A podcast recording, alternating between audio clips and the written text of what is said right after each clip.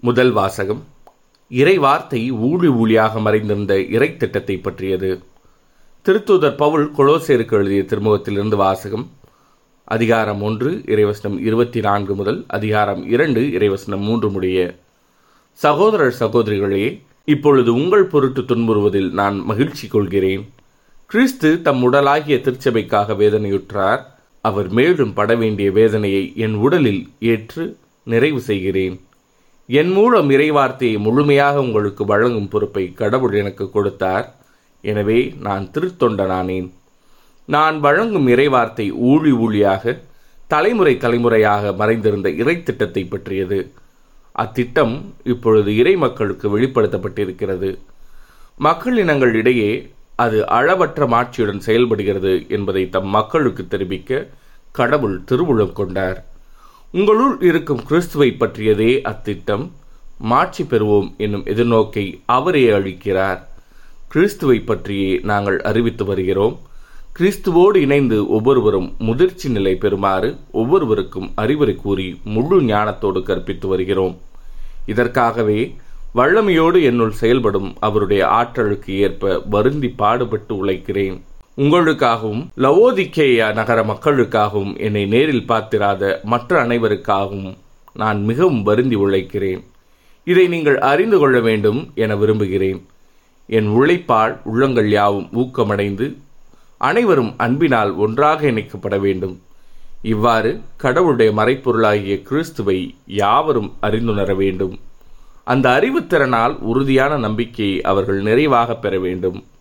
இதுவே என் விருப்பம். ஞானமும் அறிவுமாகிய செல்வங்கள் அனைத்தும் கிறிஸ்துவில் மறைந்துள்ளன. இது ஆண்டவரின் அருள்வாக்கு. இறைவா உமக்கு நன்றி. பதிலரை பாடல். என் மீட்பும் மேன்மையும் கடவுளிடமே இருக்கின்றன. நெஞ்சே கடவுளுக்காக மௌனமாய் காத்திரு.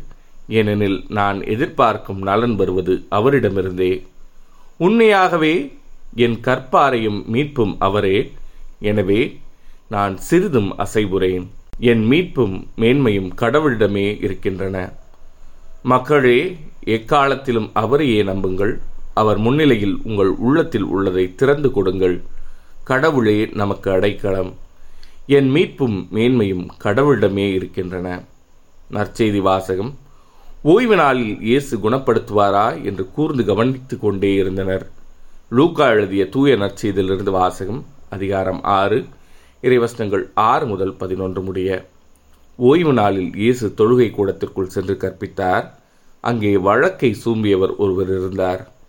மறைநூல் அறிஞரும் பரிசேயரும் இயேசுவிடம் குற்றம் காணும் நோக்குடன் ஓய்வு நாளில் அவர் அவரை குணப்படுத்துவாரா என்று கூர்ந்து கவனித்துக் கொண்டே இருந்தனர். இயேசு அவர்களுடைய எண்ணங்களை அறிந்து கை சூம்பியவரை நோக்கி எழுந்து நடுவே நில்லும் என்றார். அவர் எழுந்து நின்றார். இயேசு அவர்களை நோக்கி உங்களிடம் ஒன்று கேட்கிறேன். ஓய்வு நாளில் நன்மை செய்வதா? தீமை செய்வதா?